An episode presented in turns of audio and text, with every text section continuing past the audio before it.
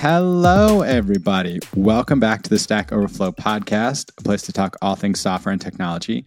I hope you have printed out your code and are ready to send it to us, express mail, because we will be reviewing it this week to see if you are a good listener of this show or not, if we want to keep you around. No, I joke. I am Ben Popper. I am the director of content here at Stack Overflow, along with my wonderful co-hosts, Cassie Williams and Matt Kiernander. How's it going, y'all? Hello. So the news we cannot avoid, Elon Musk, one of the world's richest folks, bought Twitter, took it private. And I don't want to comment too much directly on him or on the company. That's not what we do on the show. But I think from a software development perspective, the most interesting nugget, which came from a former colleague of mine, Casey Newton at The Verge and Platformer, was a call went out for all developers to print out their code and that it was to be brought to Mr. Musk for review so he could decide who was an ace programmer and who was not. Then another email went out saying, oops, that's a big safety no-no. Tear up all that code. We'll be coming around and inspecting on your machine. But Cassidy, Matt, like realistically, what could one person who's not, a genius as he may be, not an expert in many disciplines, know about somebody's work ethic or capabilities from looking at a printout of their last week of code? I'm very curious to see how all of these things will unfold, particularly on the engineering side, because so many people are talking about layoffs. Now it's just become a meme on Twitter itself, where it's just like, well, if anybody knows of roles, I was the person who made it so that way your DMs are impossible to search through and stuff like that. I dislike that trend of kind of memeing on layoffs and stuff that's really quite impacting. I think it's quite distasteful, to be honest. But the whole reviewing last week's code, I think programming is very much kind of like writing. Like you kind of need context and to understand what's going on. Right, that's what I was thinking. Snippet. You can't just look at like a day's worth of output and rate somebody's. Maybe last week's job was to fix a memory leak or to make something less cluttered, not to write code. Maybe your job is deprecating a feature, which happens and can be great for a company if it helps you focus.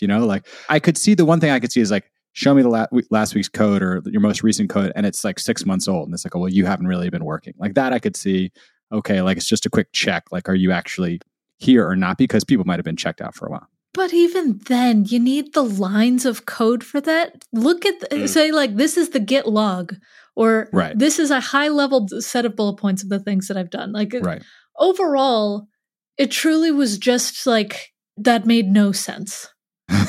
It made no sense. It was, there's a lot of kind of, I think, knee-jerking to a lot of stuff that's been happening with the whole, because with software developers being very active on a platform like Twitter, it's something that they care about, they're kind of invested in. A lot of people, Ben and Cassidy, I know you've been on the platform for a long time and you have a significant amount of people who choose to... 14 years. Yeah. So there's a lot of people who are software developers deeply interested in this, especially with what happens to the developers at Twitter. And there's just a whole lot of chaos happening here that's very relevant to... I think it's fair for us to have some opinions on stuff that works directly with developers and, how would you review a developer in the abstract? Well, I don't want to comment on Elon or Twitter directly. That's not what this show is about. But Matt, to your point, it's impossible for other software developers to look away. We all communicate and sort of watch Twitter as kind of what the news and what's trending. And so seeing... certain things. Well, now people are being asked to work over the weekend to produce a new feature, and that's like going to be the culture now. That's a big, big shift. And the future failure or success at Twitter, I think, will be tied up in that. What kind of company is this? And, other people have said, I'm not going to work over the weekend. I'm not compromising in that way. So I think it's definitely interesting and there's no looking away from it.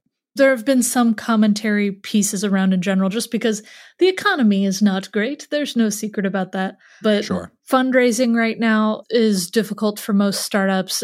Layoffs are happening all over the place. And people are saying that this will be a very interesting vignette and look into the fact that a lot of tech companies probably don't need as many employees as they do. Right. They could probably have a bit more of a lean machine, and a lot of startups in general are just like, oh, well, when we get funding, we can hire this many people so that we could grow. And I think that more companies now will be prioritizing sustainability. And I think what'll be interesting is seeing like, how much will they trim down the team? How much will they change the engineering culture in general? But also just like, how will they try to make it a more sustainable platform as a business in general? I'm interested on the note of sustainability as well. I do wonder how that's going to impact potential growth and output as well, whether or not they're going to match, like look at sustainability from an employee perspective, whether or not they're going to say, okay, we have to lean down, but you also have to reduce our growth expectations to match, because anytime you speak to a company or senior leadership team, that is not something that they want to do either. Yeah, Cassie, to your point, it's always fascinating to me to look at a company like Instagram or WhatsApp, where they just found some incredible product market fit, and a lot of the marketing was done word of mouth, essentially. And I think Instagram had like 15 employees at the time it was sold for $1 billion, and WhatsApp had like 50. And so, you know, it is possible to get to massive scale and to have a very slick product and to really meet the needs of users without even having, you know, 100 employees. And so it's kind of like, but, you know, but what about all these other companies that now have 70, 80, 90,000? Like, what are all those people doing? It'll be interesting to watch it play out. Yeah, I think there's so many different examples of companies like that, where even teams within companies, where a friend of mine used to work on Google Forms, and I don't know how big the team is at the time, but for a long time, that team was less than 10 people managing all of Google Forms. And that's a pretty big piece of software that a lot of people use. And so, I can see that being a very common trend that we start to see more and more. That really puts into perspective some of the teams, I guess, that I've been on throughout my career, and looking back and saying, well, if there's 10 people who are working on a product that large, like Forms, what was the idea in scaling the teams that I was working on to that point for much smaller products as well? Yeah, because sometimes you just don't need them.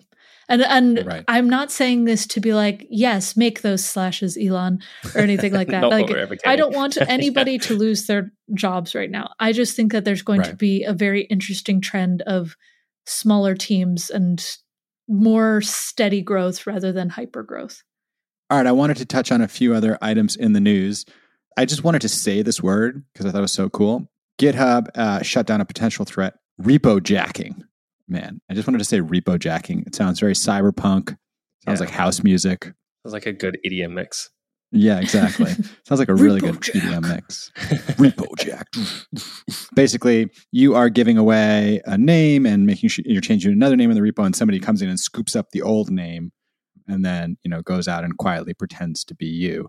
And I thought about this in the context of Twitter. Are there such thing as like a verified repo? Like, do they have like ways of saying, yes, this really belongs to this person? Because like, that's kind of what this is attempting to do, is use the name as the ploy to get you in.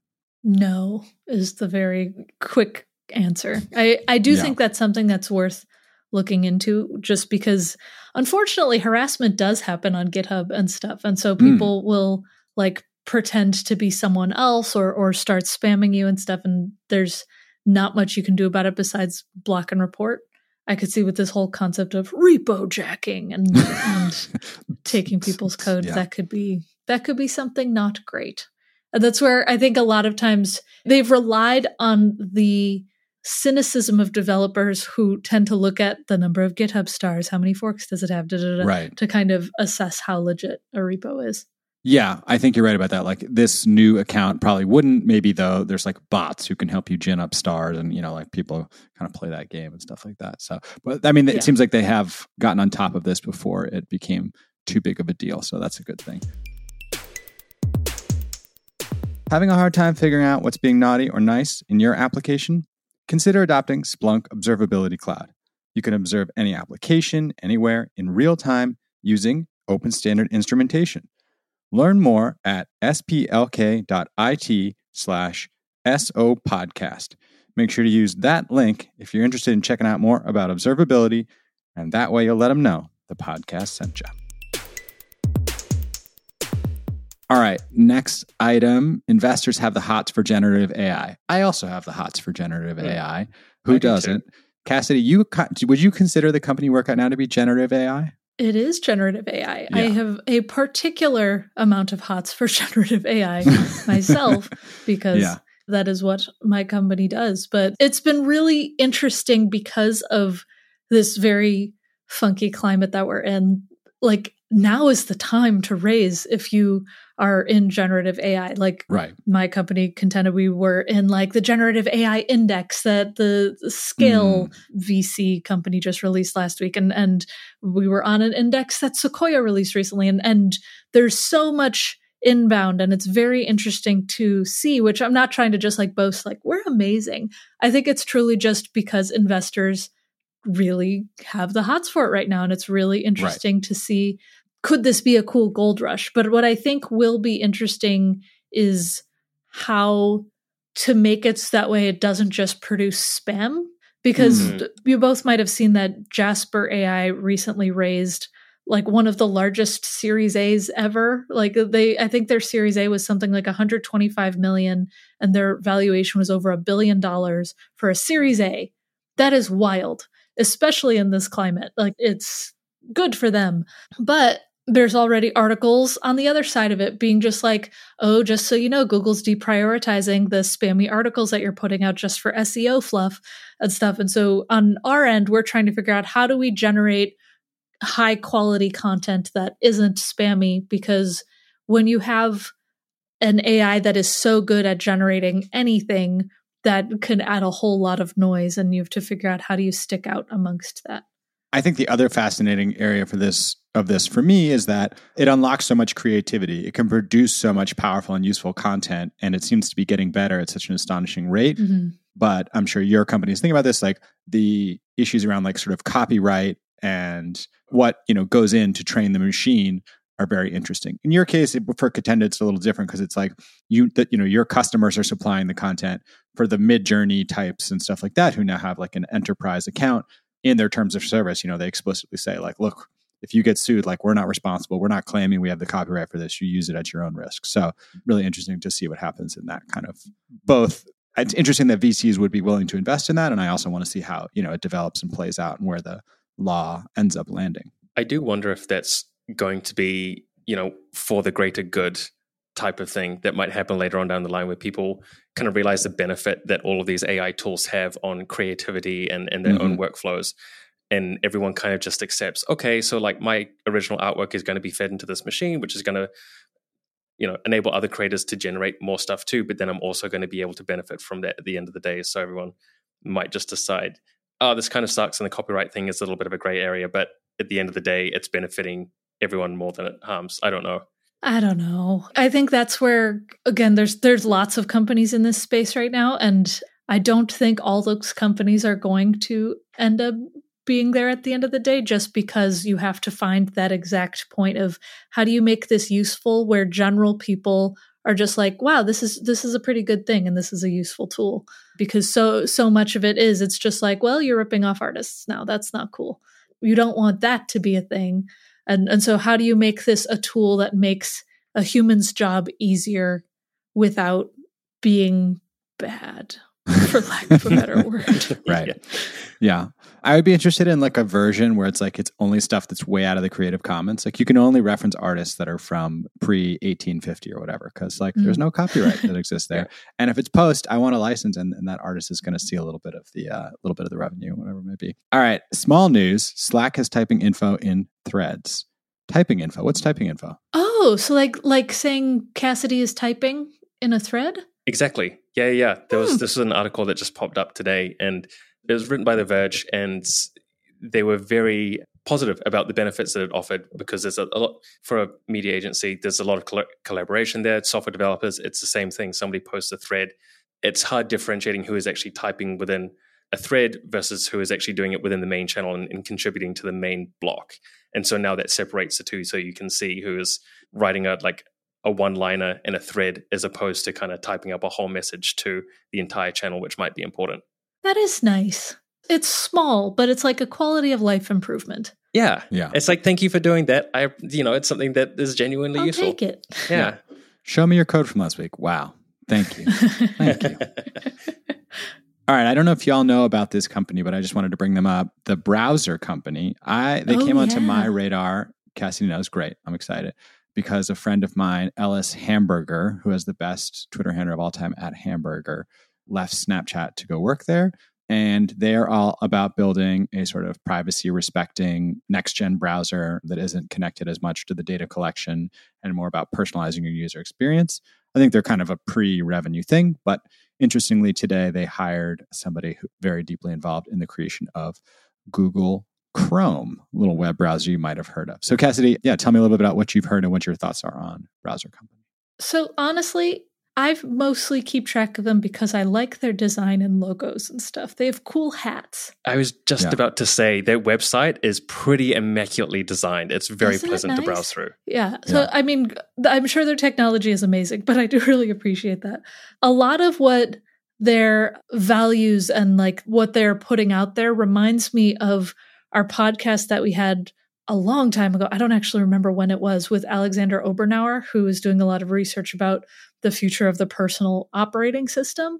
It feels like they're doing that very similar type of work, but for the browser. And I'm all for it because everybody's been getting away with kind of harvesting data for so long. It's kind of nice to see people trying to move against that grain. Yeah. I mean, you know, the complication to me is that browsers now are increasingly built into larger ecosystems that act as a second brain. We've talked about second brain a lot, right? Like, I rely on my browser to sync from desktop to mobile and across multiple machines and remember all my passwords and have my favorite sites ready. And it's hard to give all that up, you know, or redo that or re-import that. And at the same time, I completely agree, you know, about the distraction element, the context switching, you know, the privacy and tracking, you know, none of that is stuff I particularly want in a browser. Do I like alternatives? Absolutely. I like alternatives. I also feel trapped. I feel trapped by the convenience. So there you have it. Well, and they're designed to keep you in. Like, I remember I was talking to someone where they were saying one of our biggest competitors is sleep, actually, because if people are doing that, then they're not using our services. And so they have to figure out, how do we design it so that you keep using us and not sleeping? And it just is so dystopian to say that out loud. Yeah. Right. There's also, I just on the subject of being locked in as well, when it comes to mobile, especially like the Apple ecosystem, as far as I'm aware, a lot of the third-party browsers like Chrome and everything else, they all have to use kind of Safari underneath the hood. So I'm going to have to verify this, but I'm pretty sure that when you're building another browser with an iOS application, it's all using the same underlying technology. So I'm not sure how something like this would work in an Apple ecosystem sense. With Android, it might be very different, but there's going to be some hurdles, I think, that people are going to have to jump through to get this personal experience that's not ad-driven. I want to shout out, actually, both of you. Matt, you did a video with John Chant that got over 1,000 views on our YouTube. And Cassidy, you were in the video about job hopping that got over 1,000 views. And I know 1,000 views in a YouTube video is not great, but for Stack Overflow videos, it's we're reaching new milestones here. We're going from 50 to 100 to 500 to 1,000. So thank you to everybody who watched the videos and to the growing audience there that's checking our stuff out. We appreciate it.